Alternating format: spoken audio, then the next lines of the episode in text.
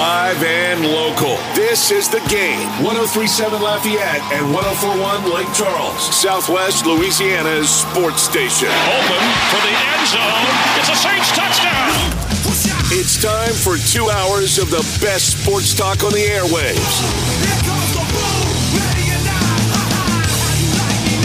Here's your host, the blonde bomber, Jordy Holtberg. Dolphins, the greatest football team. We take the ball from goal to goal like no one's ever seen.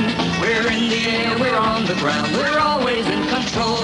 And when you say Miami, you're talking Super Bowl, cause we're the Miami Dolphins. Miami Dolphins. Welcome to the Jordy Holtberg Show. I'm your special guest, Duriel Harris, former wide receiver for the Miami Dolphins. And yes, that song still sounds great to me. That's my theme song.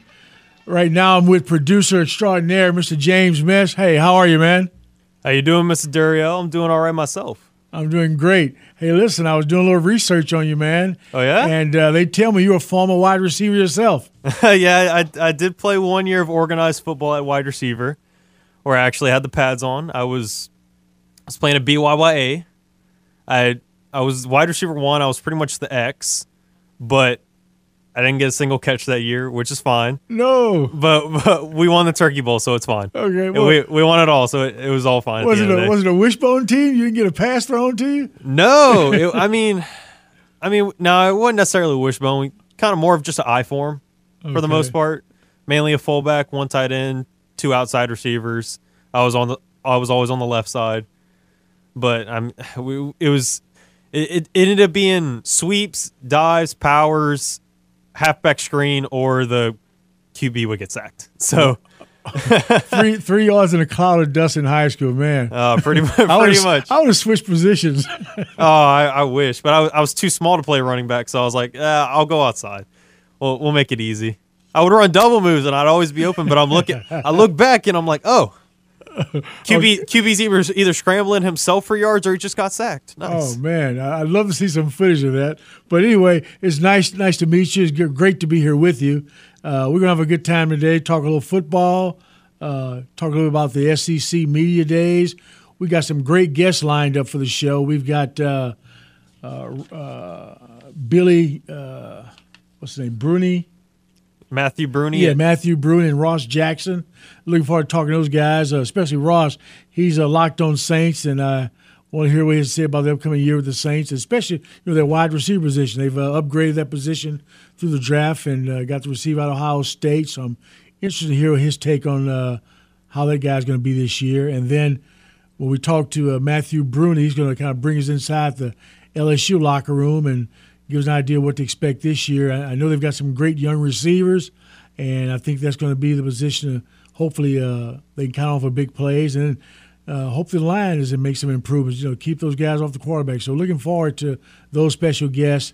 Uh, they should really have some insight on uh, both those teams, the Saints and the uh, Tigers. And then we got at two thirty. It'll be RP3, the big, bald, and beautiful, and he'll he'll recap the circus that was SEC Media Days. Yes, it was, and I tell you, I was waiting for the fireworks to happen with uh, Jimbo Fisher and, and Nick Saban. You know, they got into that little spat uh, a couple weeks ago about uh, NIL and, and buying players. So let's see if they play nice for the media days. But no matter what they say today, I'm waiting till they play each other, and let's see if those guys give an honest handshake to each other. Yeah, we'll we'll see how their reaction is. Let's see. Let's see if it's a good, honest one, or if it's just a quick, like, whatever, get out of my face. It depends on who wins. That's if they have a handshake. Yeah, yeah, if that's Saban it win, they'll shake hands. If if Jimbo win, I don't think they're going to shake hands.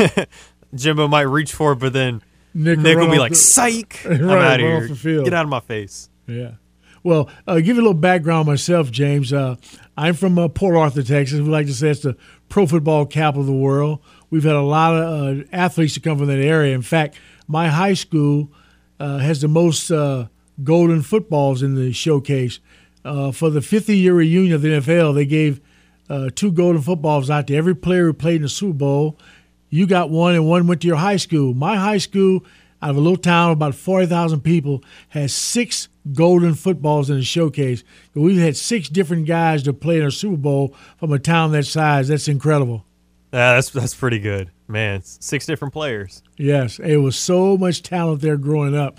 If if you got out of the uh, district in our area, uh, nine times out of ten you were in the state playoff game because it was just that much competition and what they call the golden triangle. It was just tough to get out to make it to Houston or make it to the state playoff. So come on, real rich background history there in Port Arthur, Texas, and. Uh, hopefully we get some of those guys uh, in future shows to come on and, and tell about the uh, extraordinary football that we have there as far as high school is concerned. Oh, that sounds like a fun time. Now, I, I, I, I know you said you did a little bit of research of me. I did a little research of you since, I mean, we, we kind of make the joke around here since I'm the youngest. I mean, I, I, did, I wasn't able to watch you play. So uh, you, you played for the Dolphins for 10 years, right? Yes. yes 10, 10 years. years. And I mean, so you you were able to play with uh, Bob Griese, right? Yes, yes. In fact, I'll tell you an interesting story about that. Uh, I was sitting in the locker room before a game, and uh, they have trivia questions there. So it showed up who caught Bob Griese's last touchdown. I turned the page, and it's me. I didn't realize that. Uh, he got hurt that year, and I caught the last touchdown. It was against the Oilers, and uh, I had no idea the time it was going to be the last uh, touchdown. So years later, I chased him down and got him to sign football, and I signed it. And just to commemorate that, to catch uh, his last touchdown, a real honor to play with the guy. Uh, probably the smartest quarterback I've ever been around. With with Griese in the huddle, James. I mean, we would go 80 yards down the field, and you wouldn't even break a sweat because he put us in a perfect offensive play against that defense to make it so easy that we could just go down like it was nothing. In fact, some games we scored so easily, we kind of let the adrenaline fall and the emotions fall because it was just too easy. Then we have to kind of like ramp it back up when the game got tight. But just a real true field general and what an honor to play with a guy like that. He just made everybody's job easier. He knew where everybody was going to be, and uh, just a just a smart quarterback. Now, now, what I'm wondering is, since I mean he's pretty well known, but do you think he's relatively underrated as a QB in his legacy? Yeah, he was because he didn't uh, have to throw the ball to beat you. Nowadays, you know, the game has changed so much. It's a passing game. You look at the quarterbacks with those stats and throwing 50 touchdowns, but Bob Griese did things that you that doesn't show up in a stat book. He put you in the right situation, the right time. Uh, the defense couldn't disguise or play to fool him. He could see right through it.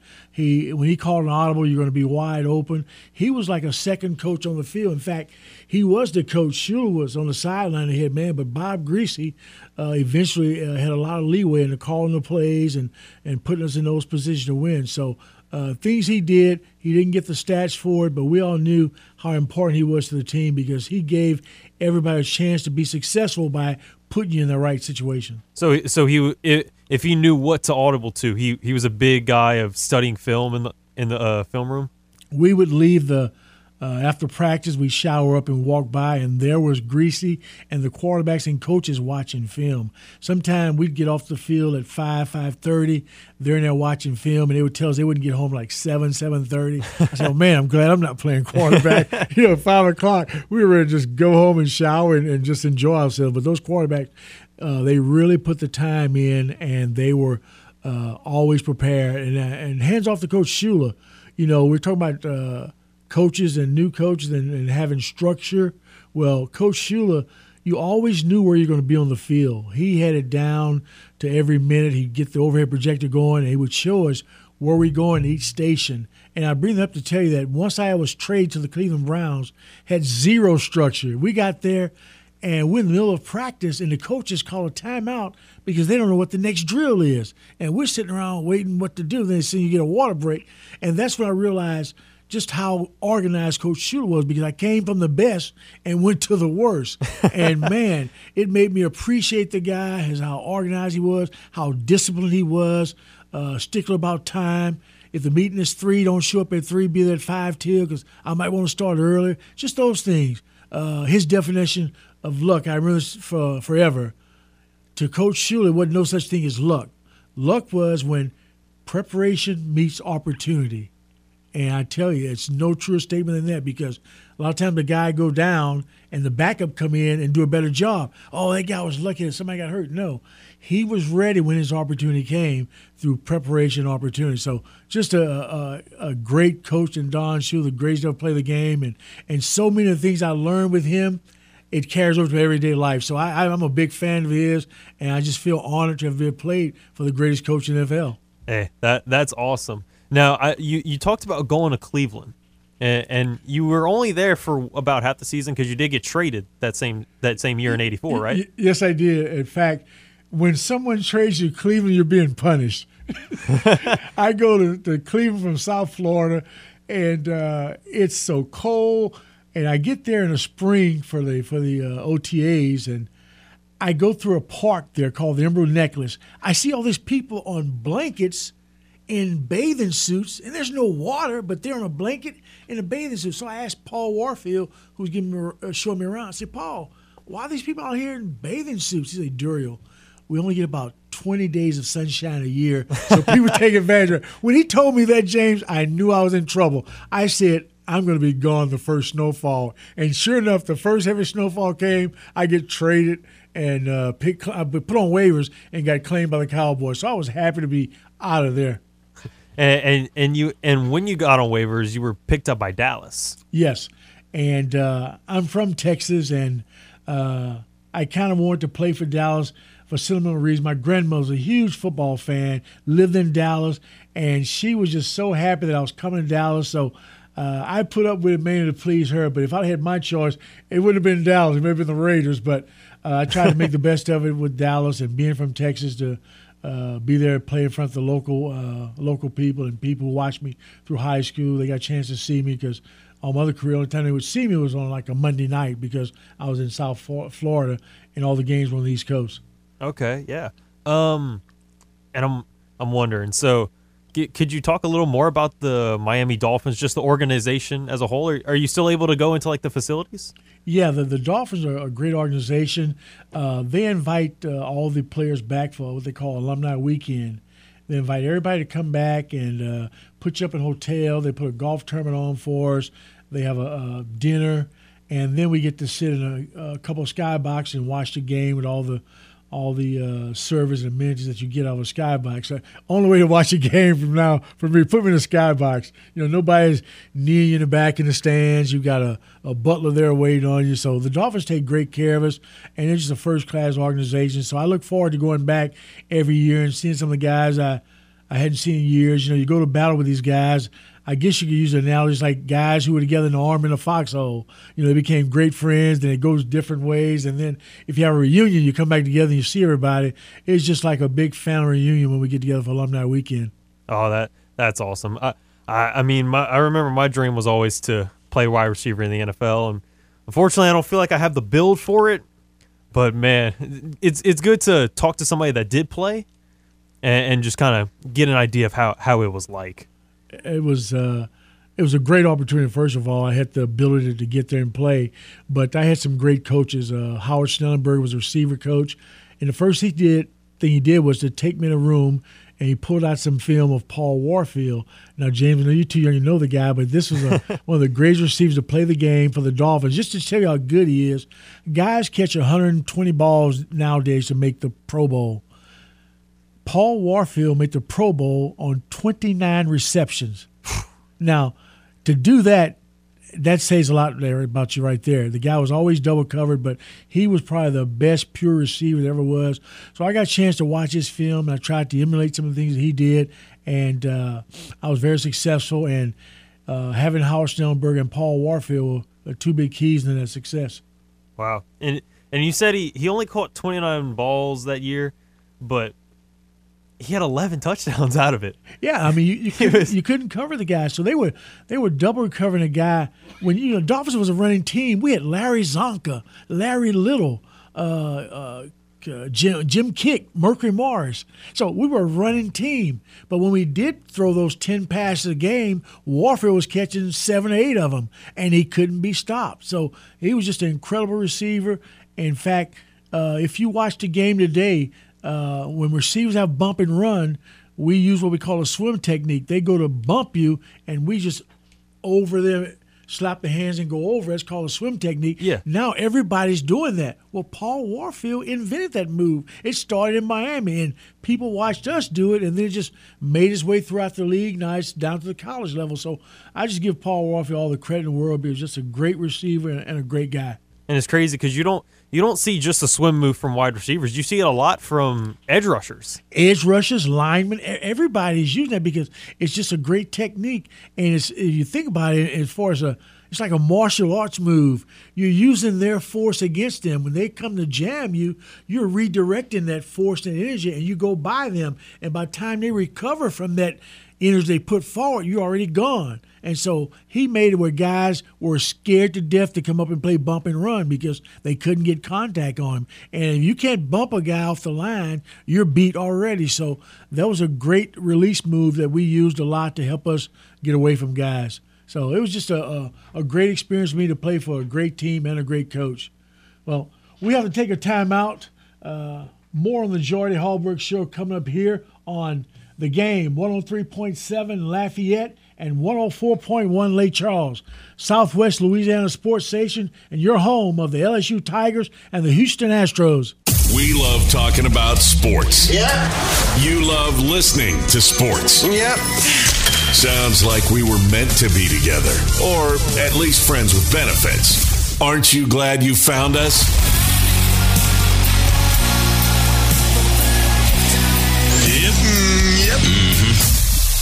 Back to more of the game. 1037 Lafayette and 1041 Lake Charles, Southwest Louisiana's sports station. You, yes, you can score a new Apple Watch by sending a simple text message. That's right, the game 1037 Lafayette and 1041 Lake Charles wants to hook you up with a new Apple Watch. All you have to do is win our brand new text. All you have to do is join our brand new text club. Simply text GAME, G A M E, to 337 283 8100. That's GAME to 337 283 8100. Once you join, you will be eligible to win an Apple Watch. Plus, you will have a ton of chances to score other great prizes like Astros tickets and so much more. It's the Game Text Club. Find out more at 1037thegame.com and 1041thegame.com. Hi, welcome back to the Jordy Hallberg Show. I'm your special guest, Duriel Harris, uh, sitting in for the big guy. Uh, James, let's talk a little more football. Oh, I love that. You, you you're you're pulling my strings the right way. Now, since we're wide receivers, I'm curious. I, I kind of want to go back to Don Shula, and, and, and I want to I want to know a little bit more. You, you said it was a run heavy offense, but it was like, could you could you go into more specifics? Yeah, well, uh, the Dolphins were very successful early on with the running game because we had a 260 pound running back by the name of Larry Csonka who would run over everybody. When I first met him in the locker room, I thought he was one of the offensive linemen. I look up that same guy has a jersey on saying 39. I say, oh my God, I've never seen a running back that big. But Csonka was just a brute, James, and he was like, uh, he'd been a great mathematician because to him, the straightest uh, direction to anything is a straight line. He wouldn't try to avoid anyone, even the blockers. I'm blocking for him one game, and I've got the defensive back to the outside.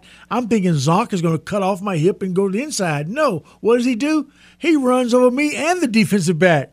And I get up, I'm hurt, I'm limping. I say, okay, that's the last time I turn my back on him. So from there on out, I'm blocking for the guy, but I'm looking over my shoulder to see where he is because I didn't want him to run over me again. Oh man, he he, he put fear into your soul with that running style. Oh, he uh, not only me, but in linebackers, defensive back, so many uh, defensive players when they saw that guy coming, they would go dive at his ankles just to keep from being embarrassed by run over. So he was a brute, man. Oh, and, and it kind of goes with just like any any other one. Like looking at, I remember my first Saints memories was Jimmy Graham at tight end, and it's like, well, he's six seven, he played basketball, so people are trying just trying to clip his ankles to where it's like, how are we supposed to tackle him at the shoulders or at the chest? I mean, he, he's way too big. It's, it's impossible. And then we had we go from Larry Zonk, and then we had a guy, uh, Mercury Morris, play at West Texas State. Mercury was the quickest running back I've ever seen in my life on the field, and he had, back then the Dolphins had the AstroTurf, and not everybody knew how to run on the turf. But Mercury would be like he was just skating or sliding on the turf. Just never would really plant, but he was able just to move and make people miss, and just a, a fantastic running back. So you had the the, the brute in uh, Larry Csonka. Then you had the the speed of a Mercury Morris and being a shifter runner as he was. That was just a perfect combination. So we were never in a third and long passing situation. That's why we ran the ball so much. We'd end up with third and three, third and two, and they'd run the ball. So uh, it was great to be on a winning team, but had it not been for the Dolphins winning, I would have been a very frustrated wide receiver, being on a losing team and still not getting the ball. Yeah, because we were talking about it during the break, and you were talking about how I mean, at one point, Dolphins were only throwing eight, nine, ten times a game. Yes, with, with three receivers. Divide that up, will you? And see if you got any happy receiver. These days, if a guy not getting 10, 10 uh, targets a game, he's unhappy. So we just knew that we had to make the most of that situation. And I think that just puts in that mindset to when you get it, make the most of it. I can never remember uh, a college scout telling me when I was coming out of New Mexico State, uh, my senior year, the coach decided to go to the wishbone. And the guy said, Duriel, you're not going to have that many touches. Make the most of them. Well, the scout didn't know it. We had an unsuccessful wishbone. so by the second half, we broke the wishbone. We go to a pro offense, and James, my senior year of running wishbone, I caught more passes in the wishbone than I did the previous year in a pro offense. I caught 34 receptions in a wishbone. Those numbers are unheard of. So by being an successful wishbone, it just helped me out to get more exposure and, and get noticed by the big guys in NFL. Oh, that, that that's that's so good. Um, and when you were on the Dolphins, I mean, whenever y'all did pass, what kind of did y'all run any sort of concepts or like what what was like a typical route y'all would y'all would run? Well, uh, some of it we had uh, the hots and autos, but just give you an idea of typical play, we'd have like a, a rocket to red right, 70, halfback short option, uh, X, Y, Z post. And that's, that's telling you right there to play everything you need to know. You know, you're going to run a, a wide, you're going to run a post, and the other wide out. The running back has the, the option. He comes out, he go in or out, and you're like a, a, a, a last uh, look for the quarterback when they come to you. And then you have to read. If the linebacker blitzed on my side, forget what the play was called. You have to break your route off because there's no protection. So it, it was a very complicated offense, and you had to really – uh, read the defenses, know your keys. You could just line up and run a route. You had to watch the line to see whether they're in a, a three man line, a four man line, and you had your keys to break routes rates off. And if you didn't break the route off, Griese would just throw it at your head to remind you that you're the hot receiver. And you don't want to get Griese upset or get him hit by a, a 280 pound lineman. You probably never play again. So uh, it was a lot of pressure on you, but you learned uh, the offense, you learned the audibles, and then Coach Shula being so organized, we talk about situations where if it's third and such and such and they play this, what are we going to do? What do we like? And just by you knowing what we like, uh, so if you can't hear, you kind of on the same page with the quarterback. Because a lot of times it's so noisy, you can't hear out there when the quarterback is audible. But you know by that defense what you talked about, and you know the play's going to be changed. And you just hope that you're on the right snap count so you don't jump off sides. But it's a lot into it. You have to keep your head up and look and see what's going on, and you still have to run your route. So it, it's uh, the game is uh, it, it's a complicated game, but if you just focus, uh, you can do it, and it's just like uh, riding a bike. You know, once you do it, you never forget how. And, and whenever y'all would audible, I mean, so in the play you had said like a Z was a po- was doing a post. Yes. And I mean, if you're going to audible, I'm guessing if that's co- if that's the case and the blitz is coming from that side, uh, would you have to audible to like a quick five yard in route or like no, a drag? No, you read the audible, and that's your automatic uh, route. You run a seven yard, uh, what do you call a slant. Okay. And automatically you know because they don't have time to, to call that. You know, you have to know what the audible is or against that defense. And then to throw a real kick into it, the quarterback comes to the line, okay, and you have a play call, say it'd be a, like dive 34 on two. Well, we're taught if the quarterback repeats the snap count, the next thing you hear is audible. So if he comes to the line and say, you know, 232, the next thing come out of his mouth is a new play. Then he might say 570, 570. You know, he's changed the play Uh-huh. to a passing route, and then it's always on one when he audibles. So this the, the snap count on two is gone, and now it's on one. And these type of things you have to know, and it just comes automatically. When he audibles, you know when you hear five, okay, the new play is coming. And and sometimes your quarterback will go by colors.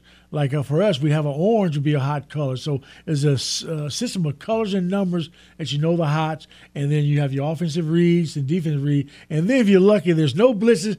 Then you can run the play that's called in the huddle. That's the easiest thing to do, run the play that's called in huddle. But you got to be ready for all the adjustments you make before the whistle is blown on, a, on like a 35 second uh, to get a playoff. So so if you're doing a if if he audibles like and he's he gets to the line and he says like a 570 is the 570 like would the 5 be like for the X and that's a like an out route and then this the 7 is for the the wide receiver and he runs a post and then the 0 is maybe like a like a curl Yeah, I, I played the weak side. So if he said 70, that's a strong side route. He's going to look to the Z first on the slant. And me, I'm on the backside. I would run like an out as a safety valve. So by the number he calls, you knew if it was going right or left. But the Dolphins, being a, a great team they are, as receiver, you had to learn the other position just as much, the uh, the other uh, wide receiver, the Z route, because in two minute drills, I watch TV today. If I see a team in a two minute offense and the receivers are running across the field, wasting time, I know then they're not prepared to run the other position's route. To save time in a two minute drill, everybody needs to know everybody's route. So if I'm on the left side and he calls a play, a strong side play to the left side, but I'm a weak side receiver, now I've got to back off the line. The tight end comes up. I'm now that strong side receiver because we mm-hmm. stay on the same side to save time. And that's in a two minute drill. Time is so important. Call two plays in the huddle, and you go with it, and you just stay on the side you are. Well, well, I hope that I didn't confuse you too much with that audible system, but uh, we have to take a, a time out here. But more of the Jordy Hallberg show when we come back. You're listening to the game 103.7 Lafayette, 1041 Lake Charles, Southwest Louisiana Sports Station, and home for your LSU Tigers and Houston Astros. Download the free The Game mobile app for Android and Apple devices. No matter where you are in the country, you can listen to the game. 1037 Lafayette and 1041 Lake Charles, Southwest Louisiana's sports station. The game 1037 Lafayette and 1041 Lake Charles is taking over the Big Easy for Sunbelt Media Days. Tune in Tuesday, July 26th and Wednesday, July 27th as RP3 and Company, Footnotes, and Crunch Time will be broadcasting from New Orleans for the game's live from Sunbelt Media Day coverage presented by Next Home Cutting Edge Realty and the Wetlands. Tune in for the takeover of the Big Easy right here on the game, Southwest Louisiana Sports Station. Welcome back to the Jordy Hallberg Show. I'm your guest host, Duriel Harris, former All Pro wide receiver for the Miami Dolphins. And joining me to recap the circus that was called SEC Media Days in Atlanta is our friend Raymond Parks III, host of RP3 and Company. Raymond, how you doing, man? I'm doing good, man. I'm a little worried though, man. You're doing so well doing this guest hosting thing. I, I feel like I may be getting Wally pipped here. You you coming from my job. It feels like, man. I need to just move over and just let you take over No, I'm just I'm just your uh, designated hitter, man.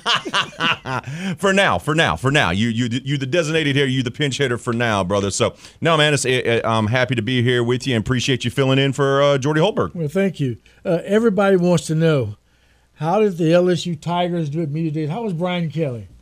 You know, he was received extremely well. I know some LSU fans had reservations or have had reservations about Brian Kelly, whether or not he could recruit down here, whether or not he could coach in the SEC. And talking to other media members along Radio Row there in Atlanta inside the College Football Hall of Fame, talking to SEC uh, administrators, officials as well, they were very impressed with Brian Kelly. And look, it's just a reflection of what he's bringing to Baton Rouge. And, and here's the thing the program had been run with a certain level of messiness and chaos for the better part of two years. That's what happened. And that's how the program got off the rails, is because it there was a lack of organization, a lack of accountability, and Brian Kelly's all about that. And he's won, he's the winningest coach in Notre Dame history. Now, yes, the argument is always the rebuttal is he didn't win a national championship. It is immensely difficult to recruit at Notre Dame. This is not Knute Rockne's era of Notre Dame. It wasn't even Lou Holtz's era of Notre Dame. It's a completely different beast. The academic restrictions alone there at Notre Dame make it an immensely difficult place to recruit.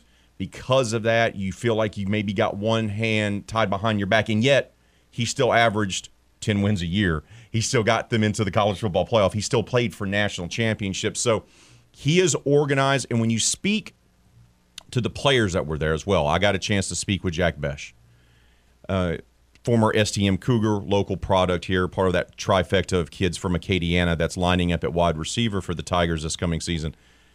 They love him. And he said, Look, Brian Kelly, Coach Kelly came in. He has a vision for us. He's letting us know exactly what we're going to be doing, what our goal is, what is expected of us.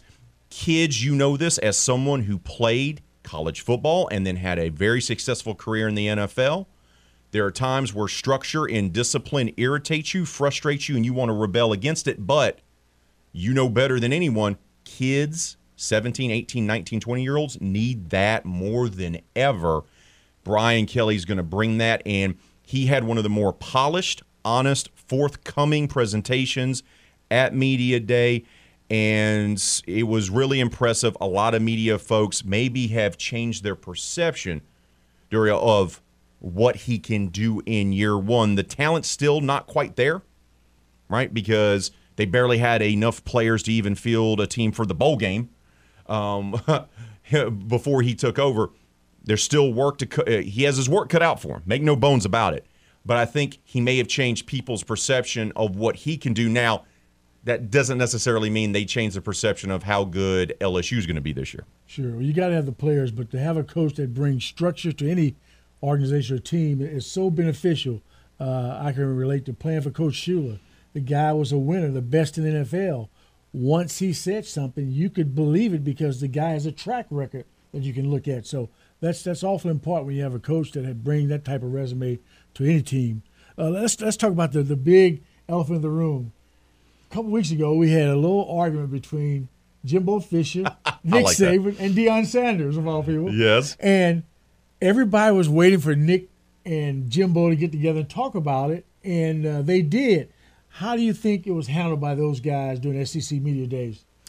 Saban in the last few weeks heading into Atlanta had been kind of diffusing or trying to diffuse the situation. Now, Greg Sankey gave both of them a tongue lashing. I also think he had other people maybe step in, maybe some elder statesmen like like a David Cutcliffe, who's now a special assistant to the commissioner. Uh, there were conversations that were had behind the scenes that said, "Hey, um, enough of this. Y'all acting like clowns. Get it together."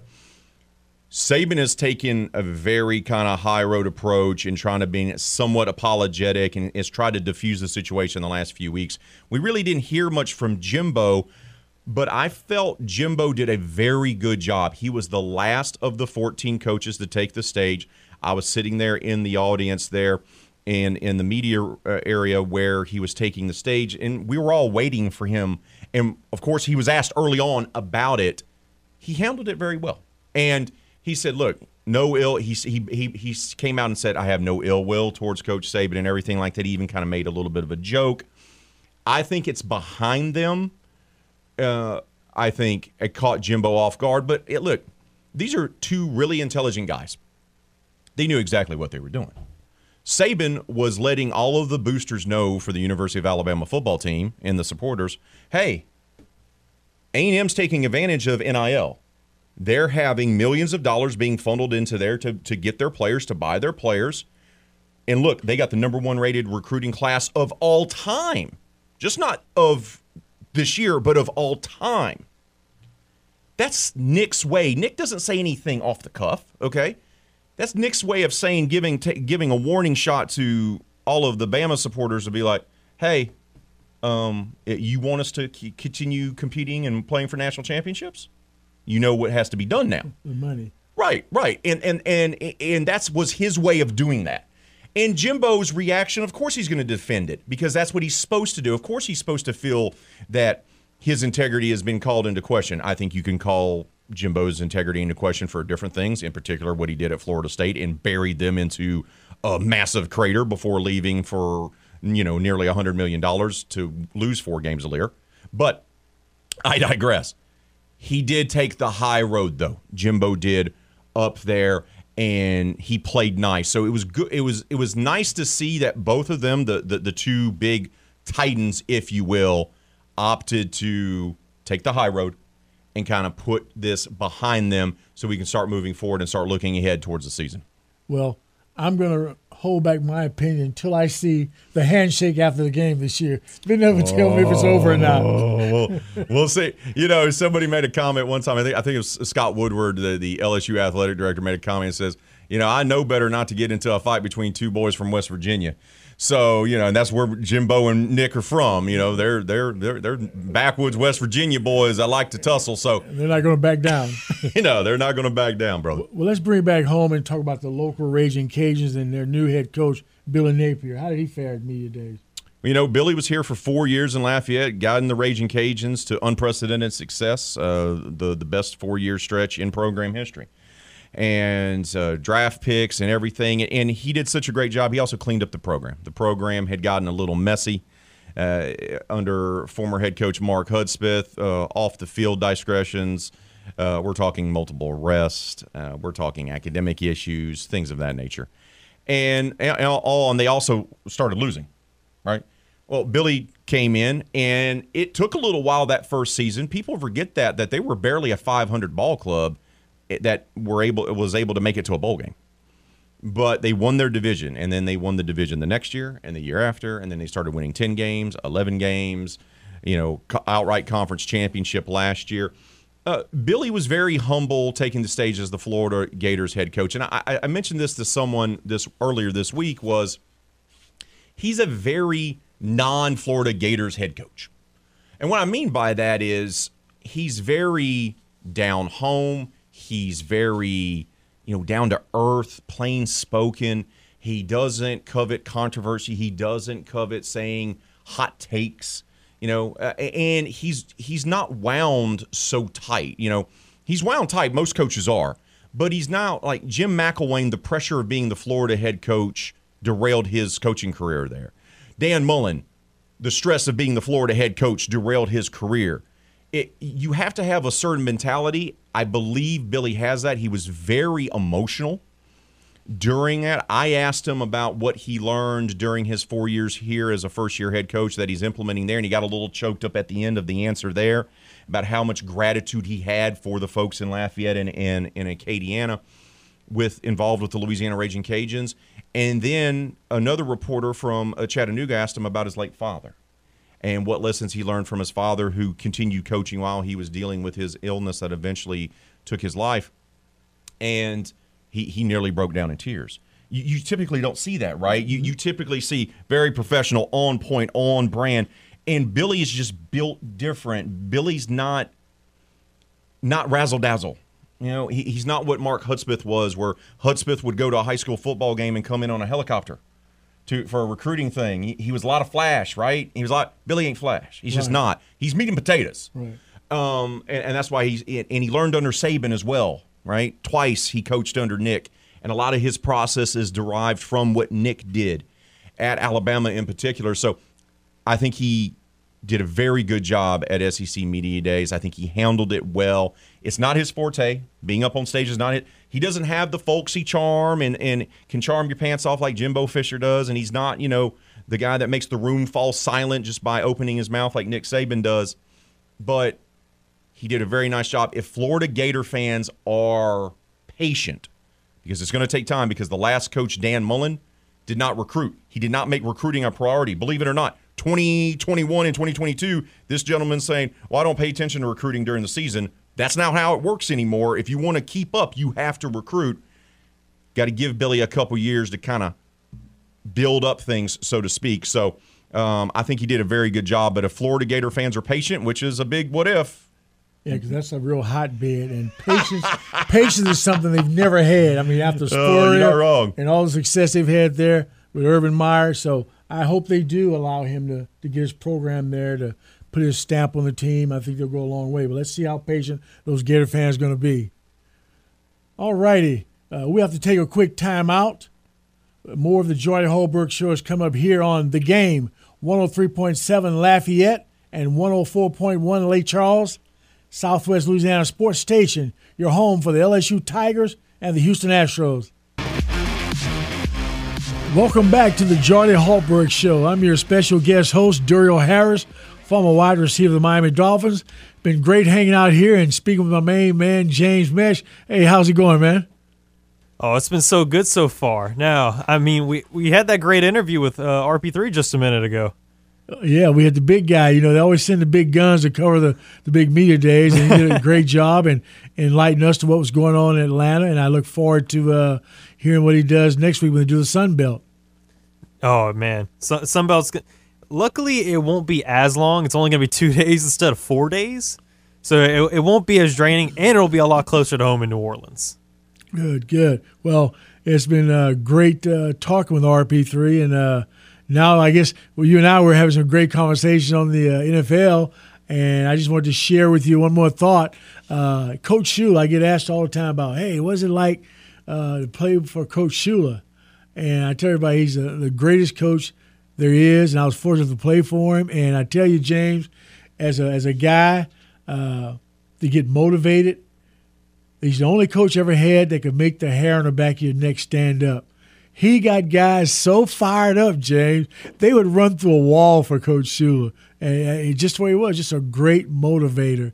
And there was a famous uh, famous statement made by an old, good old Texas boy coach, Bum Phillips. I don't know if you heard this saying or not, but Bum Phillips said of Coach Shula said he could take yours and you take his, and yours to beat his. it's just, I mean, that was the greatest compliment he gave to Coach Shula. He could take someone else's team and beat his team. And when the Dolphins were at their uh, peak heyday, they only had three guys to make the Pro Bowl on defense. And because the role players came up and did such a great job being motivated by Coach Shula, they all played like all pros. But in actuality, only three of them were voted to the Pro Bowl, and they went 17 0. Can you believe that?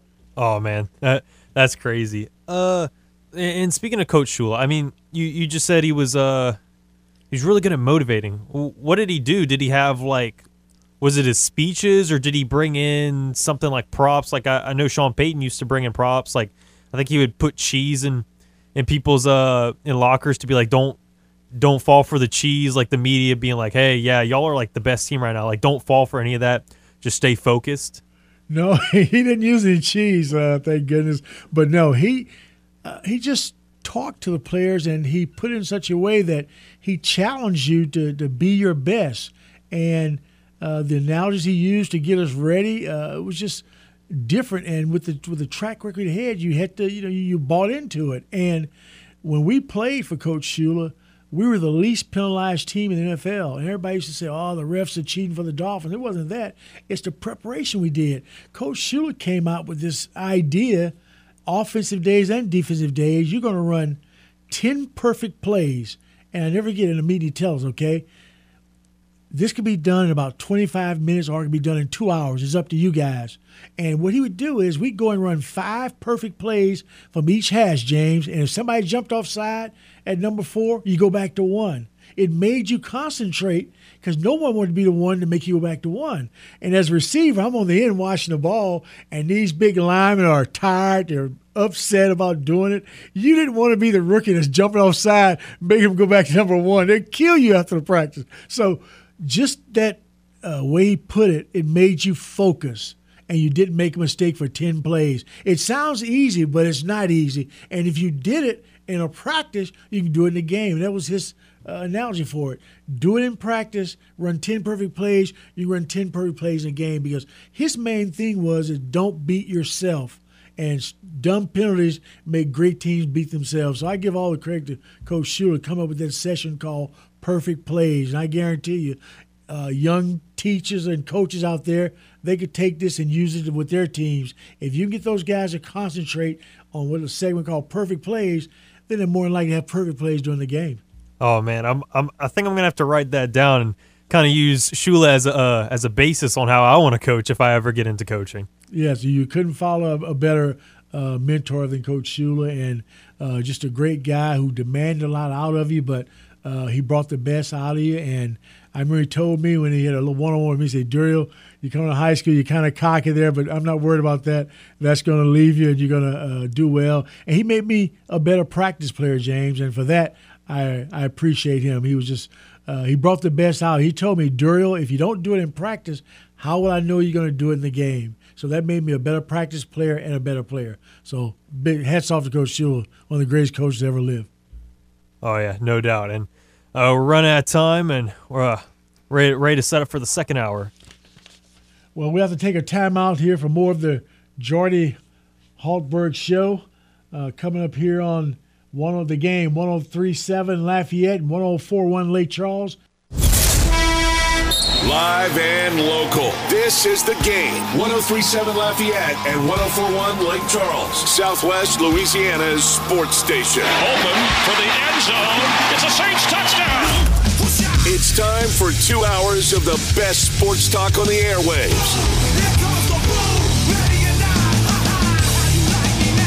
Here's your host, the blonde bomber, Jordy Hultberg. Welcome back to the Jordy Hultberg Show. I'm your special guest, Duriel Harris, and we're going to talk a little LSU football. Uh, talking with RP3, he said, Duriel, there's one man you want to talk to about anything Tigers, and that man is Matthew Bruni. Hey, guy, how are you doing? Hey there, I'm doing. Thanks for having. Me. Hey, it's, it's great to, to have you on of uh, Go Two Four Seven Sports. Hey, listen, uh, let's talk a little LSU football. We just had the, the media days. Uh, how did Coach Kelly do at the uh, media days? Um, I thought he was great. He was obviously. I mean, anyone who's who's listened to him speak before knows how calculated he is. How just smart he is. Uh, always um, engaged with the question. Does a great job at getting his point across really eloquently. So um, yeah, he, he killed it. He was great. Um, obviously, the national media will always him about you know Notre Dame and so forth. So he had to take a couple questions, but um, you know when when we got him, he was able to answer, talk recruiting, talk quarterback. He was able to talk about a, a myriad of different you know topics and uh, did a great job. So I, I think he, um, you know, his first time at SEC Media Day went really well. Good. Uh, I noticed today they came out with the rankings, and LSU was ranked fifth to finish fifth in the SEC West. Uh, you think that's a fair prediction? Uh, I, I had them fourth in, in my poll. Um, I think fourth and fifth, and they were only, I think, uh, like they weren't too far behind Ole Miss in in, in terms of the voters um, rankings. So you know, there's some wiggle room there between fourth and fifth. Um, I I think around that range is reasonable for what you would expect a national media to project for them, right? Um, you know, coming off back-to-back 500 seasons, uh, you know, you're going to have the, um, you know, Alabama, Arkansas, and so on uh, of them. But when you get to that Ole Miss range, uh, most of the time, I think you can maybe put LSU above them. But I, I think for the most part, it's pretty fair. I don't think anybody expects them to be projected as a you know top 15 team in the country or, or a higher. I think this is where they're going to have to and that kind of reflects that. Right. Well, they're in the SEC West. I mean, you know, to finish fifth, that's not the worst thing for a, a young team and a new coach. But hopefully they'll do uh, better and finish higher than, than fifth. Uh, what about the, the, the QB battle that's going on here? Who do you think should win that QB job this year for the Tigers? Ah man, it is it's tough because it's no matter how much I get asked about it, the, the answer doesn't get any easier. For me, um, I really trust Kelly and Denbrock and who that, whoever they're going to pick to put the best position. So that's my default answer. Personally, when I, when in doubt, I like going with the quarterback with the most upside and the most talent, and I think that's Garrett Nussmeier. I think Garrett Nussmeier has the potential to be special uh, while I think Myles Brennan is a very good quarterback, and I think Jayden Daniels' legs offer obviously a different dynamic, Garrett Nussmeier as a playmaker of and the way the way he throws the ball to me is just on another level, and I think for that reason I would give him the first shot to go out there against Florida State. Now, what about the offense that Kelly is going to run? Does that suit one quarterback over the other? Um, you know, I think when they brought in Jayden Daniels, it made sense because I think you know Mike Rock and Kelly might want a little bit more of a mobile guy, a guy who create um, with his legs a bit more, especially with with an offensive line with so much turnover and question marks. It it makes sense to have a guy like Daniels or even Nussmeier who's mobile. Um, however, one thing they've stressed a lot is getting the ball to playmakers in space, and Myles Brennan, if nothing else, is an accurate guy and can deliver the ball on time and on target. So I think there's there's ways you can frame this to where any of the quarterbacks, and that's why for me I keep going back to, well, who has the most talent? Who's the most talented quarterback? And I think that's Nussmeier.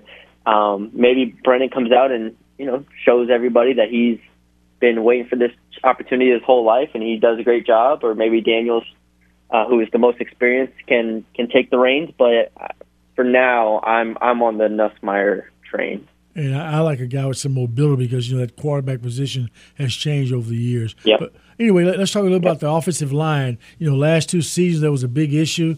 Uh, who are the players that uh, need to step up for the Tigers this year?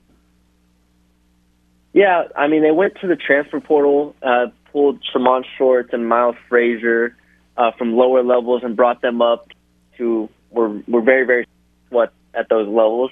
But you bring them in, you add Will Campbell, the five star freshman uh, who could left tackle this season, and those are the three guys, the three newcomers that you look at and be like, those those guys probably need to contribute and need to be good for this offensive line.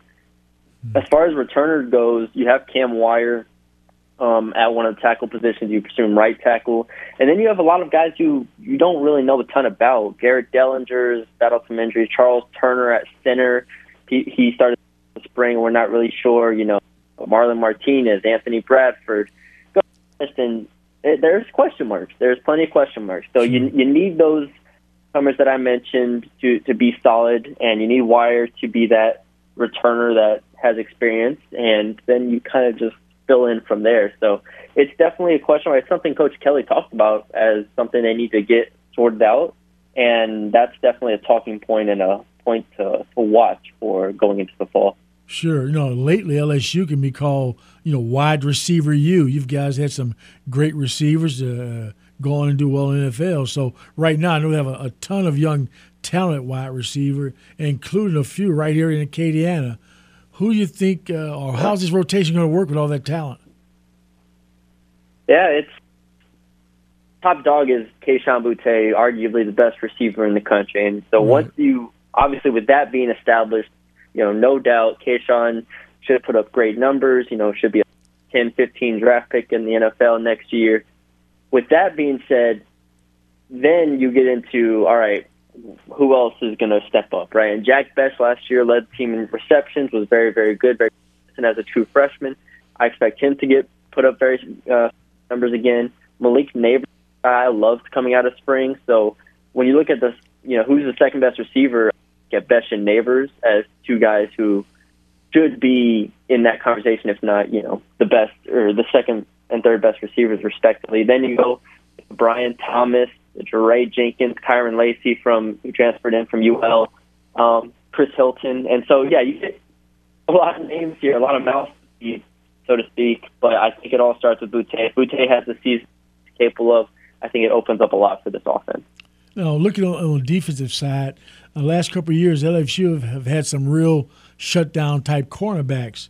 Uh, they're gone now, and uh, you think anybody's going to step up to be a shutdown corner this year, or that position going to still show a lack of experience? How do you feel about the, the corners that the uh, LSU has?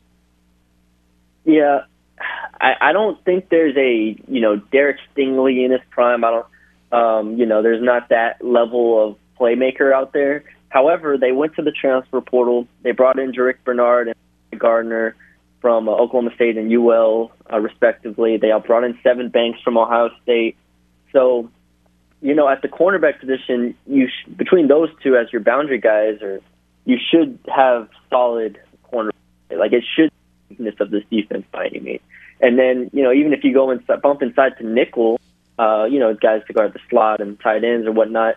Greg Brooks has been a, was a starter at Arkansas for three plus years. Like this, this is a group that has ample experience and kind of just needs to come to this point, as does you know the entire the new coaching staff. But the the secondary is going to need to come together because they're coming from all different places across the country in this kind of remodeled secondary. So I it's going to be a good secondary, good corners, but um, you know I'm, I don't think there, there's a Derek Stingley, you know, NFL first round draft pick here. Yeah, those guys are come uh, few and far between. Uh, I haven't been keeping up that much with the Tigers. Have they announced who's going to be wearing number seven? Yeah, so Kayshon Boutte will be wearing number seven. He's he's the one. Um, they haven't announced any number eighteen at this moment, but Kayshon Boutte as number seven is, is the one that has been announced so far. Oh, that's great. Uh, happy went to a wide receiver to wear that number because I know that means a lot when LSU designated a number for a player. Uh, it puts a little bit of added pressure on, but I think these guys they have can can definitely rise to the occasion. Yeah, def- definitely. And there was a lot of talk about him stepping up as a leader, uh, him embracing that, and a lot of players, you know, trusting him in that role. He's someone who he missed the last half of last season. There was talk about him maybe transferring with the coaching change, and he came back, uh, missed his injury, but by all accounts, he's been great in the locker room and a great, um, you know, model for younger players. So I think the number seven is, is a big deal to get it to him this year when, when you look at the offense, you think the the play calling is going to be a little different this year under the Killer, or will it look more like the uh, LSU offense of old?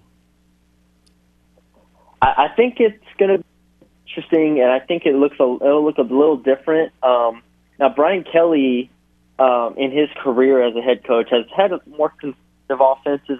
You know, some two tight end type stuff, some um, offense, some offenses around, you know, strong offensive line. This is going to be the most talent he's had at receiver in his entire career. And I think with that being the case, I think that it's, they're going to have a more open offense than I think we've ever seen some, you know, Notre Dame team under Brian Kelly.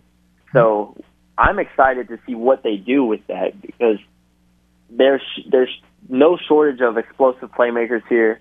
Uh, if they get a quarterback that they like that can make some plays, you know, whoever that between the three, they find a quarterback. You have playmakers. They can open up the offense, take some shots downfield. I think it's going to be a really, really interesting and exciting year for, for them. Yeah, well, let's hope uh, they do take advantage of all that talent they have at the wideout. And, you know, great coaches adapt to the personnel. So we'll see what they do with that. And hope they will, uh, you know, use the deep ball quite a bit as a weapon and uh, make everybody happy. Oh, hey, Matthew. Sure. Yeah, like exactly. Thank you, Matthew, for, for coming on from Go To 4 247 Sports. Uh, I uh, appreciate having you here because they say you're the man, everything LSU, and me being a newcomer to the area, I need to be uh, on the fast track to learn more about those Tigers. So thanks a lot, and I look forward to having you back on again, okay? Yep. Thanks for having me on anytime. All right. Have a good one. All right. Well, welcome back. We have to take a timeout, and uh, we're going to Come up here on the uh, show is 103.7 Lafayette, 104.1 Lake Charles, Southwest Louisiana's sports station, your home of the LSU Tigers and Houston Astros.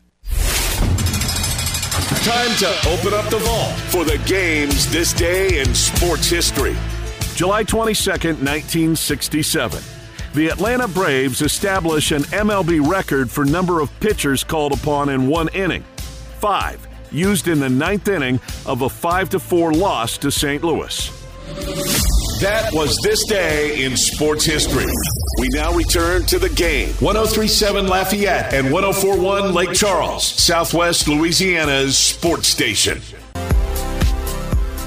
You watched his TV specials. You listened to his podcast.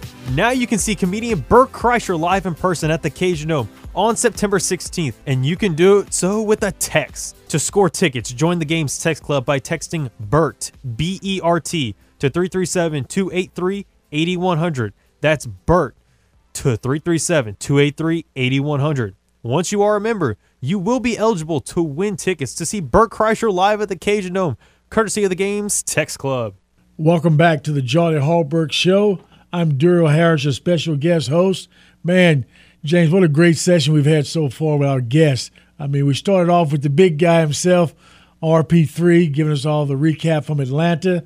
And then we got with uh, Matthew Bruni of Go 247 Sports.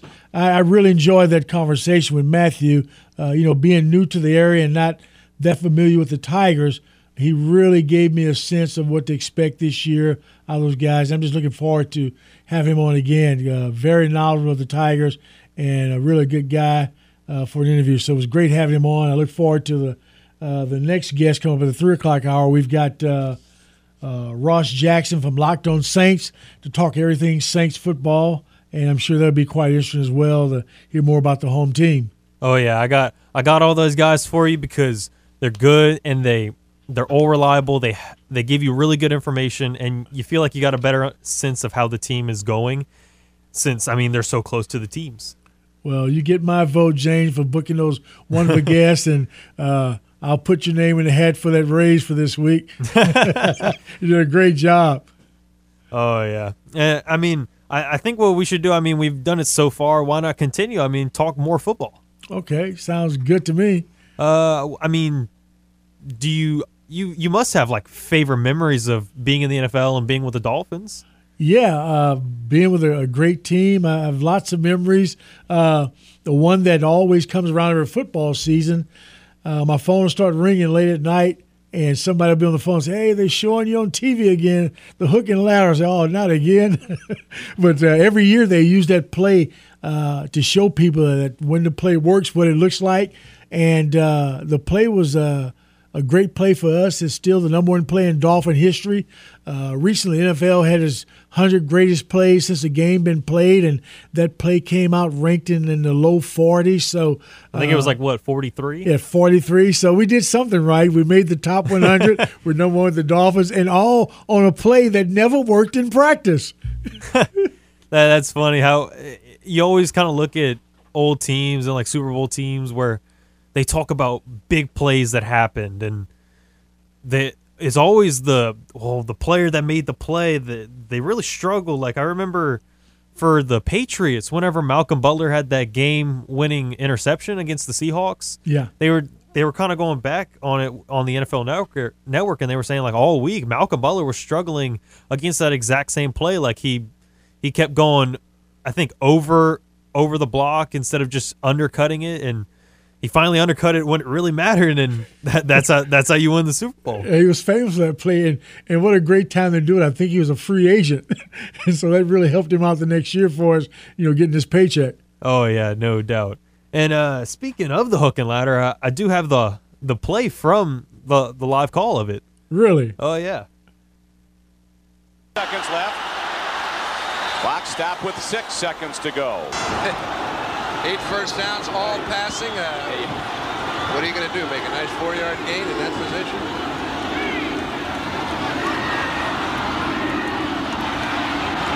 Hard throw.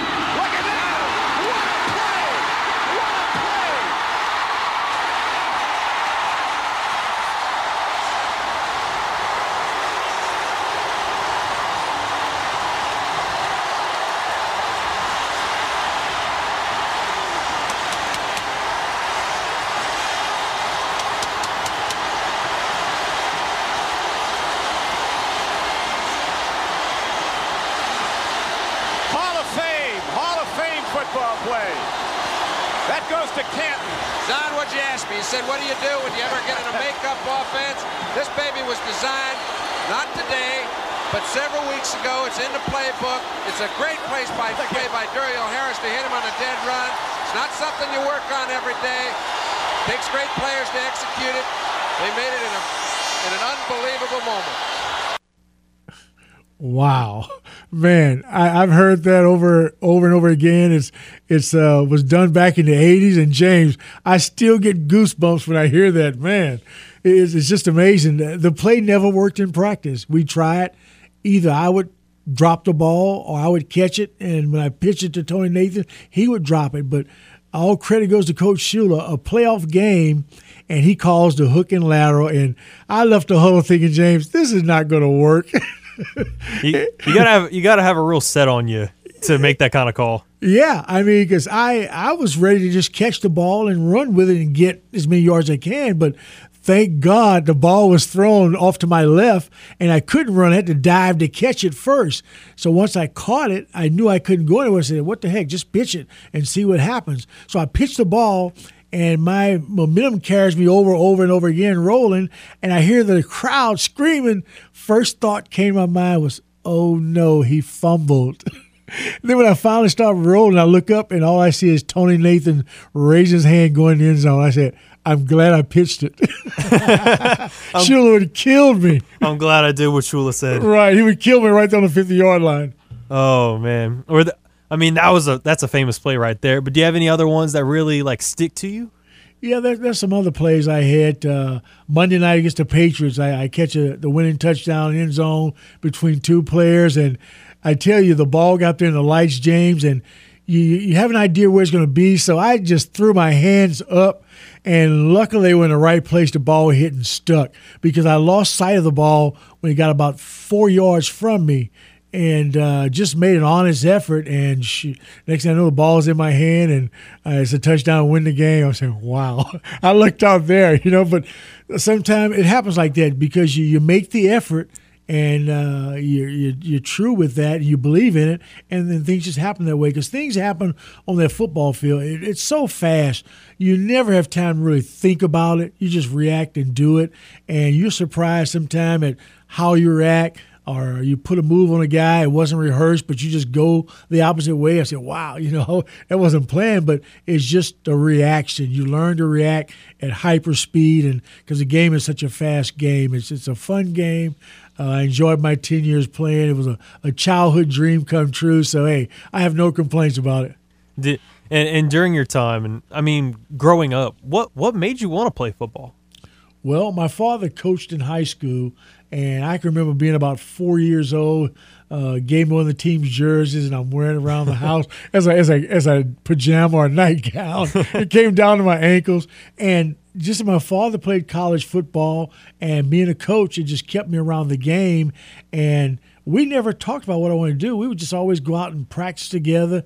He would talk me through different scenarios, and having a father who was a coach and a former quarterback, it made it great that I wanted to play wide receiver because I had my quarterback right there, and he would throw the ball, James, right at my head. If I didn't catch it, I'd be missing a tooth, you know. So he made me have good hands by just throwing them at my head all the time. But he would uh, take me through drills, and I guess I gained confidence through his confidence in me that I could uh, play this game at the next level, and we would you know, talk about it around the dinner table and would drive my mother crazy. But uh, he could see uh, the future. And he told me I would get to college. And when I got there, he said, hey, you, you're good enough to play the next level. And sure enough, uh, I got drafted in the third round of 76 because Miami didn't have a second round pick and uh, turned into a 10 year career. So, not bad for a guy coming from Port Arthur, Texas, and a little small school called Stephen F. Austin.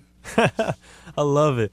Uh, did you, so I mean, did you have anybody that you idolized, like watching on co- in college or in the NFL? Was there anyone that you kind of maybe modeled your game after? Well, there were all kind of guys. I, I grew up in such a hotbed down in Southeast Texas. There's some high school guys I, I idolized in high school, and they were like great. So when I got older and I saw those guys didn't make it, I man, if they couldn't make it, how am I going to make it? But every situation is different, you know. And I just stuck to it and kept at it and got better and better at the game. Then finally, uh, my junior year, I started getting the offers from from pro teams, and next thing I know, I'm getting drafted by the Dolphins. And uh, you, you got to go there with confidence because you're you're a professional now, and uh, your adversary or the guy you're competing with for a job is not going to tell you you're great, you know, because he don't want you to take his job. So you have to come in with a lot of confidence, believe in yourself, and that's the way I approached it. And I never forget my mental thought was that, hey, Duriel, these guys are no better than you. They were just born before you, and that's the attitude I had. And I went after everybody and challenged them, and I didn't didn't avoid anyone. I love going against the number one guys on the defense because hey, if I could beat them, I could show the coaches, hey, this guy's ready to play. So I always look for the toughest guy to go against in practice because I just had confidence that I, uh, that they couldn't cover me one on one, and most times they couldn't. So uh, having that belief and ability to go with it really made it uh, easy for me to have a good path to be successful in the NFL. So, I mean, in, in your time, I'm, is there an unstoppable move that you have? Is there like a favorite route that, that you like?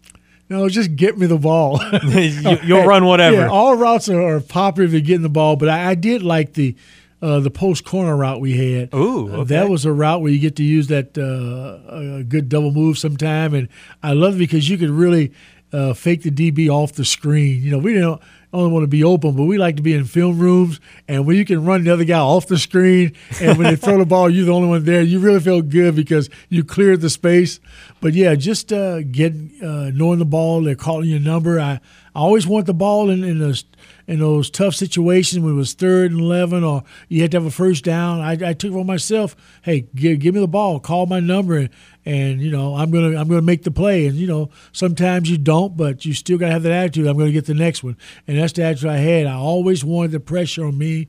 I feel like I could handle it, and uh, a lot of times they did come to me, and I, I came through for them, and. Uh, that was, I guess, the hallmark of my career that Coach Shula gained confidence in me year after year to where when we needed, needed a play, he would call my number, and I just tried to come through every time he called it. Oh yeah, and I mean, so you you, you always got to have that shooter's mentality where it's like, I mean, even if I didn't make the play, I'll make the next one. Exactly. I'm gonna make the next one. When the ball go up in the area, it's my football. That's the way I want to Oh, yeah. look at it. It's my ball, not yours. I'm going to do what I can to get it. Oh man, I mean, for me, I would say if I'm running a short route, slants slants easy one. Love love running slants. If I'm running a double move, I I like a post corner, but I like doing an out and up. Where I mean, you're running like a five yard out. Right. You look at it, quarterback pump fakes, and then you just turn up on the sideline and, and you throw it to me. It's a great play against the right uh, defensive player. You got a defensive back that's aggressive. We'd call that play because some guys are aggressive, some guys wait and lay back. But if you got a guy that's biting on the first move, want to make the tackle around the line of scrimmage, you run it out and up on him, and you'll just leave the guy in his in his tracks, and he's 40 yards behind you. But it's a, it's a great play. And then I mean, who who, who doesn't love a, a good post? You, Oh, you split the safeties and, and you go between them, and then you just throw the Bob Griese or whoever your quarterback is. You just th- throw it over the top, and I'm and I'm gone. It let me let me turn on the Jets. It's it's a great play. Uh, I came into the league uh, with, with pretty good speed, and I was known as a as a, a deep threat. But I really took pride in running great routes because I was told a long time ago, hey, if you could practice the route running, the other stuff you have natural ability to go deep. Practice on, on the on the route running part of the game because uh, in the in my area, it wasn't too many guys could run fast, would go across the middle and catch the ball. You know, they didn't want to get hit. And uh, but I would always go across the middle and, and, and sacrifice the body and lay on the line, and that just made me, I think, a, a better receiver because I was more than just a, a one way threat to go deep. Did did you do a 40 yard dash? Like, did you ever time yourself?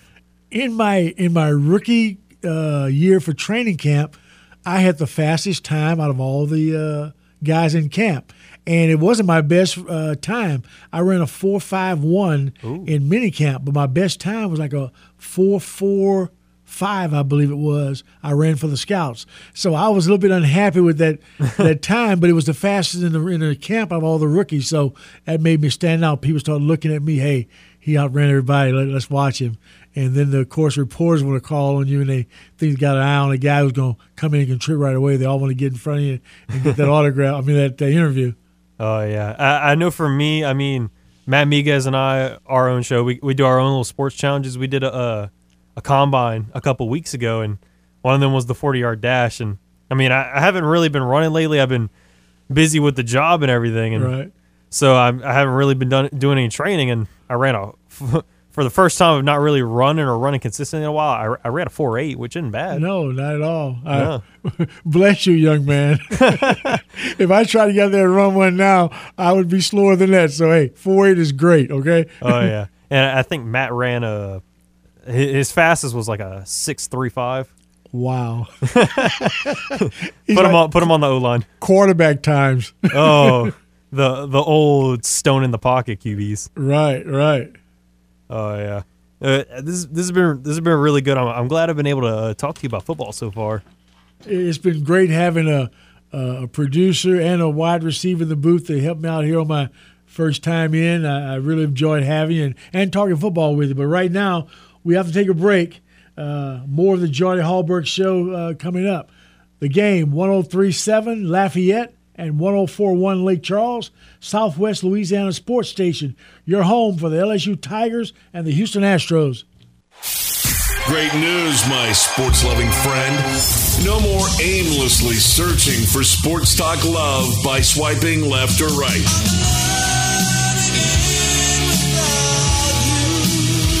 That's because you've already found the perfect match for sports talk love that is. Now back to the only lover you'll ever need. The game. 1037 Lafayette and 1041 Lake Charles, Southwest Louisiana's sports station.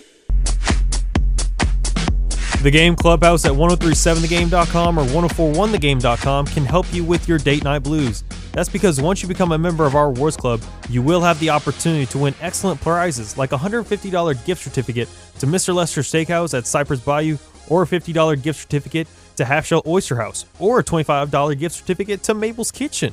But you can only score these great prizes by becoming a member of the Game Clubhouse at 1037thegame.com or 1041thegame.com. It's free, it's simple, so sign up today. Welcome back to the Jordy Hultberg Show. I'm your special guest host, Duriel Harris. Coming up here on the game, we've got Ross Jackson from Locked On Saints to talk a little bit about the Saints this year. Hey, Ross Jackson, Duriel Harris, how are you?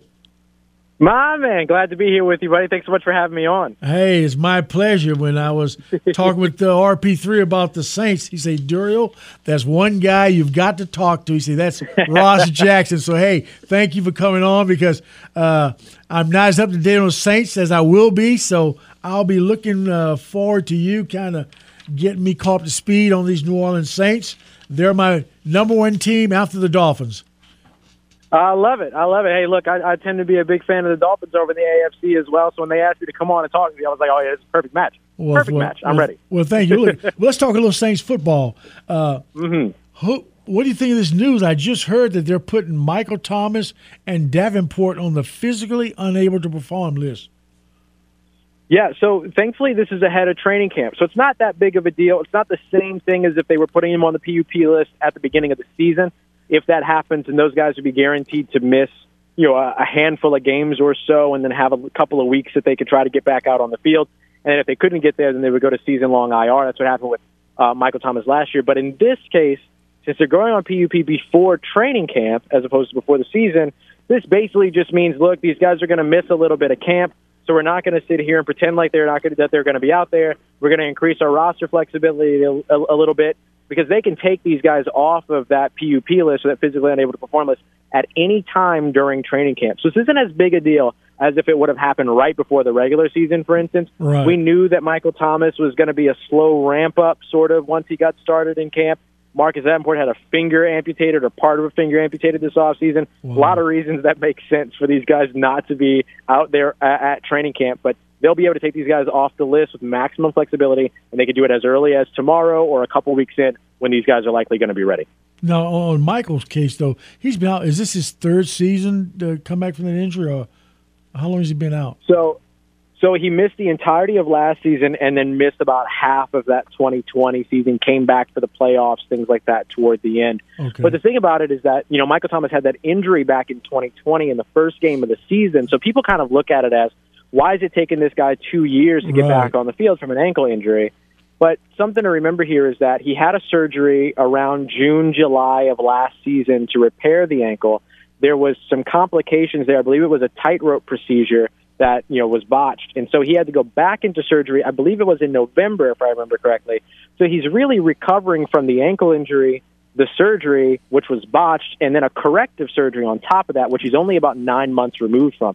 So in terms of the corrective surgery, he's right on schedule, effectively, with some of the longer lasting things tied to the previous surgery with that. Yeah, that makes it seem like it's the, the same thing going on for a long time when you go have corrective Right. surgery at the same uh, injury. Now, what about the uh, the receiver core? The the Saints were, were busy this offseason. You've added George, uh, Jarvis Landry, and you've got Chris Olave, the number one draft choice, and Michael Thomas, a healthy Michael Thomas. What about the guys that played last year? Out of that group of receivers from last year, who do you think will be able to rise to that fourth spot as far as a fourth receiver on the team? Yeah, look, I think Marquez Callaway is one of the guys to really pay attention to. The Saints really, really liked him. He was their leading receiver last year, though they didn't have any receiver across any position, you know, scratch 800 yards or anything like that. So, Right. you know, I mean, obviously there's some there's some things that are tied to that with injuries across the quarterback position, offensive line, and even to those receivers themselves. But I think Marquez Callaway is one of those guys that's very much in line to be the fourth or fifth guy. Tre'Quan Smith will be in there as well because of his knowledge of the system and his value in the pass, or excuse me, in the run game. But Deonte Harty's another one in there too that we shouldn't forget about. Deonte Harty, of course, was Deonte Harris last year. Changed his last name Okay. uh, over the course at, at some point in the season to honor his stepfather, uh, which is a really, really great story. Uh, but Deonte is somebody to definitely keep an eye out on. It'll be interesting to see if they want to push him to a little bit more of a special teams role, back to where he was, you know, a rookie All Pro his first season as a returner, as opposed to being utilized most consistently on offense. But certainly he'll still get in the he'll still get in the rhythm on offense, of course, uh, throughout all that. But there are some other guys that are pulling up, you know, the bottom of that roster that are going to be, or let's say the bottom of the depth chart, that are going to be, you know, able to compete for spots. Nicholls, state wide receiver, undrafted this year. Uh, Dai'Jean Dixon's a big one to watch. Kirk Merritt, another local guy, he's a big one to watch as well. He's of course got some NFL experience, even with those Miami Dolphins that you know so well. And so, you know, these are a couple of other guys to, to keep an eye out on throughout the uh, course of training camp. hmm Speaking of rookies, what about rookie defensive lineman uh, Jordan Jackson? You think he can uh, make an impact this year on the field? the way that I've kind of spoken about Jordan Jackson is that obviously you want to keep you know some some reservations around expectation, considering the fact that he's you know a six round selection and stuff. So he's kind of in that same class of people that are competing you know toward the bottom of the depth chart and things like that. But I think that Jordan Jackson's skill set will be something that will jump off of the field throughout training camp because he just plays defensive line with a style that's very different than the other guys on the roster for the New Orleans Saints particularly those interior defenders, and really honestly the edge rushers as well. They're like big, powerful guys that can push their you know blocker into the lap of a quarterback. Jordan Jackson plays a very athletic, very agile, uh, very quick paced style of interior defensive line, particularly as a pass rusher. He'll need, you know, to show what he can provide in terms of the run game and everything like that. It's going to be first and foremost in any defensive interior across the NFL. But I think that he's somebody if if his game gets going and if his style starts to work in those opportunities where he's going up against second, third string guys, that he might get himself some first team snaps every now and then because his style of play is going to differ so much from anybody else on the roster outside of maybe Kentavius Street on the interior that that's going to be something that should catch eyes if he gets it to click early on in camp. Okay. What about the old line? You know, they've had their problems, but will will Cesar Ruiz uh, have a have competition at right guard? I think that the, Cesar Ruiz's competition at right guard is going to be contingent upon what happens at left tackle between the battle of Trevor Penning, who the Saints drafted with their second first round selection this season, and uh, James Hurst, the veteran that they're very comfortable with, starting at left tackle if Trevor Penning isn't ready to go immediately. There's no pressure to get Trevor Penning going right off the bat. So that's good news for New Orleans. But if Trevor Penning does come out there and show, hey, this is my job and I'm taking it and this is mine for in, in perpetuity at this point, James Hurst will very likely get looks on the interior spots, including competing with Cesar at right guard. So I think it might be a little bit contingent upon what happens with the battle of James Hurst and uh, Trevor Penning. But if there's somebody else that rises up into that conversation, I would keep an eye out on Calvin Throckmorton. His versatility is really valuable, but he has been able to step into the interior spots and, and provide some good play there. But the first and foremost hope is that the addition of Doug Marrone, who, of course, they're bringing him back to New Orleans, was offensive coordinator many years ago, but he is a, a phenomenal developer of offensive line talent and is coming in with a very let's just say removed eye, right? He's seeing Right. these guys for the first time. He has no loyalty to any of these guys in terms of, mm-hmm. you know, past years or anything like that. So he should be able to come in and be a little bit more objective around the offensive line, but should be able to help a guy like Cesar Ruiz develop quickly. And that's certainly something we'll be watching during camp starting up next week. Sure. Now, just for, as a novice that doesn't really know the Saints, uh, it seemed like it's some some games the secondary is being picked on. Uh, who's going to be the odd man out in that secondary? You think? Um, look, I I think that the Saints in the secondary, they actually have a potential to be very strong here going into 2022. I think the biggest question marks you're going to have are going to be how do Marcus Maye and Tyrann Mathieu fit together, right? The new additions this offseason after losing Marcus Williams, who went to the Baltimore Ravens in free agency, and then Malcolm Jenkins, of course, retired this offseason. But how did Tyrann Mathieu as well as uh, how did Tyrann Mathieu and, and, and Marcus Maye get to working together? How and then the other question is going to be what happens at cornerback opposite Marshon Lattimore because they drafted Alontae Taylor in the second round. That's the cornerback spot that's going to get the most attention because there going to be a lot of a lot of quarterbacks going away from Marshon Lattimore, and so those cornerbacks, whoever ends up out on top, if it's Paulson Adebo, uh, uh, Alontae Taylor, and I think you have to include Bradley Roby, who they traded for at the beginning of last season, as well in that conversation. Whoever it is that goes up there, which I personally think that's Paulson Adebo's job to lose, Mm-hmm. That's going to be the cornerback spot to watch over the course of training camp and going into 2022. But the Saints have done a great job this offseason building up competition in the secondary because you know better than anybody else, there is not a position out there that's going to lose you more games with bad play than cornerback, at least not as quickly. Yes. And so that cornerback spot is going to be a big one to shore up. and especially in that NFC uh, West with some of the teams you play, they've got some fantastic receivers. So uh, who's ever out there in that position, they're going to be tested. I, I can guarantee you that. hmm Now- Yeah, absolutely. I mean, you're going to be looking to match up with some big receivers over there too. Guys like Drake London, who just got drafted.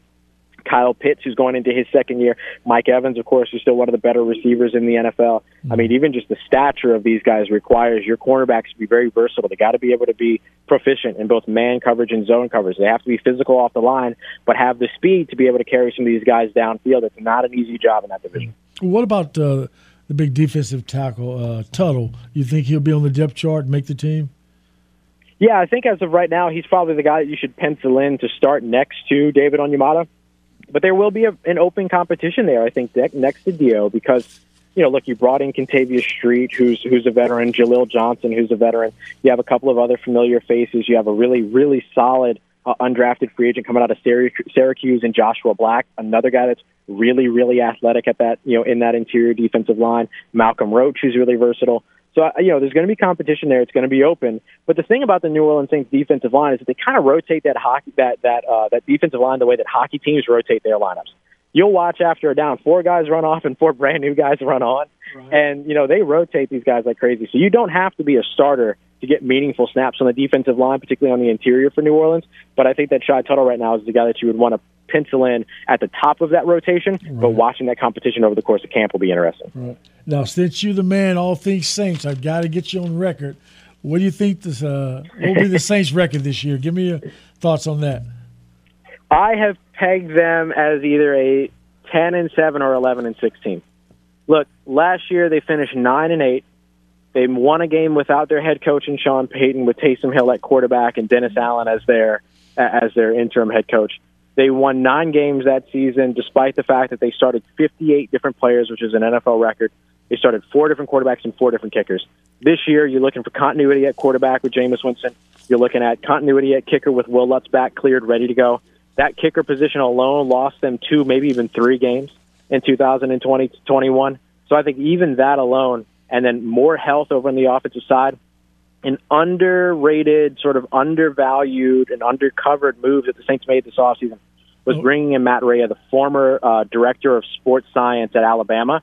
When Alabama bought into his practices, they dropped their soft tissue injuries 50%. I think all of that will help New Orleans, the continuity there, the health there, all of those things, be a winning team and a double digit win team in 2022. Oh, great. Hey, Ross, thanks a lot for that inside information. And you can listen to Ross Jackson on Locked On Saints. Hey, I appreciate you. We look forward to talking with you during the season. Thanks for coming on. Abs- absolutely, brother. Take care, be safe, and uh, have a good one. Appreciate you. Great. We have to take a timeout now from the Jordy Hart show, Hultberg Show. You listen to the game, 103.7 Lafayette, 104.1 Lake Charles, Southwest Louisiana Sports Station, your home of the LSU Tigers and Houston Astros. Welcome back to the Johnny Hultberg Show. I'm your special guest host, Duriel Harris, with the producer extraordinaire, James Mesh. Hey, it's been great working with you, guy, and also want to thank our guests, uh, Ross Jackson from Locked On Saints, uh, Locked On Saints, and Matthew Bruni from Go Two Four Seven Sports. Uh, great guests we had lined today, and James did a great job getting them on. And I got to give a shout out to the big guy, RP3 freshman Atlanta. He still was able to get on and, and, be a guest and help walk me through this first time here at the game. Uh, I thoroughly enjoyed it. Uh, look back to coming back and talking more football uh, with you, James. We share some more wide receiver stories. I've got lots of more to share with you and uh, talk some Saints and some Tigers. By then, I'll be well uh, up to speed on the on the talent at the school and the Saints, and they'll they'll make me a bigger fan. Oh, I can't wait. Hopefully, we can get you on soon. Yeah, I look forward to it. It's been fun, and uh, what, a, what a great station to, to, have the sports down here. And the game uh, here in uh, Lafayette at 103.7 and Lake Charles 104.1, uh, 104.1. Uh, Southwest Louisiana Sports Station, your home of the LSU Tigers and Houston Astros. a great station bringing sports to our local Southwest Louisiana.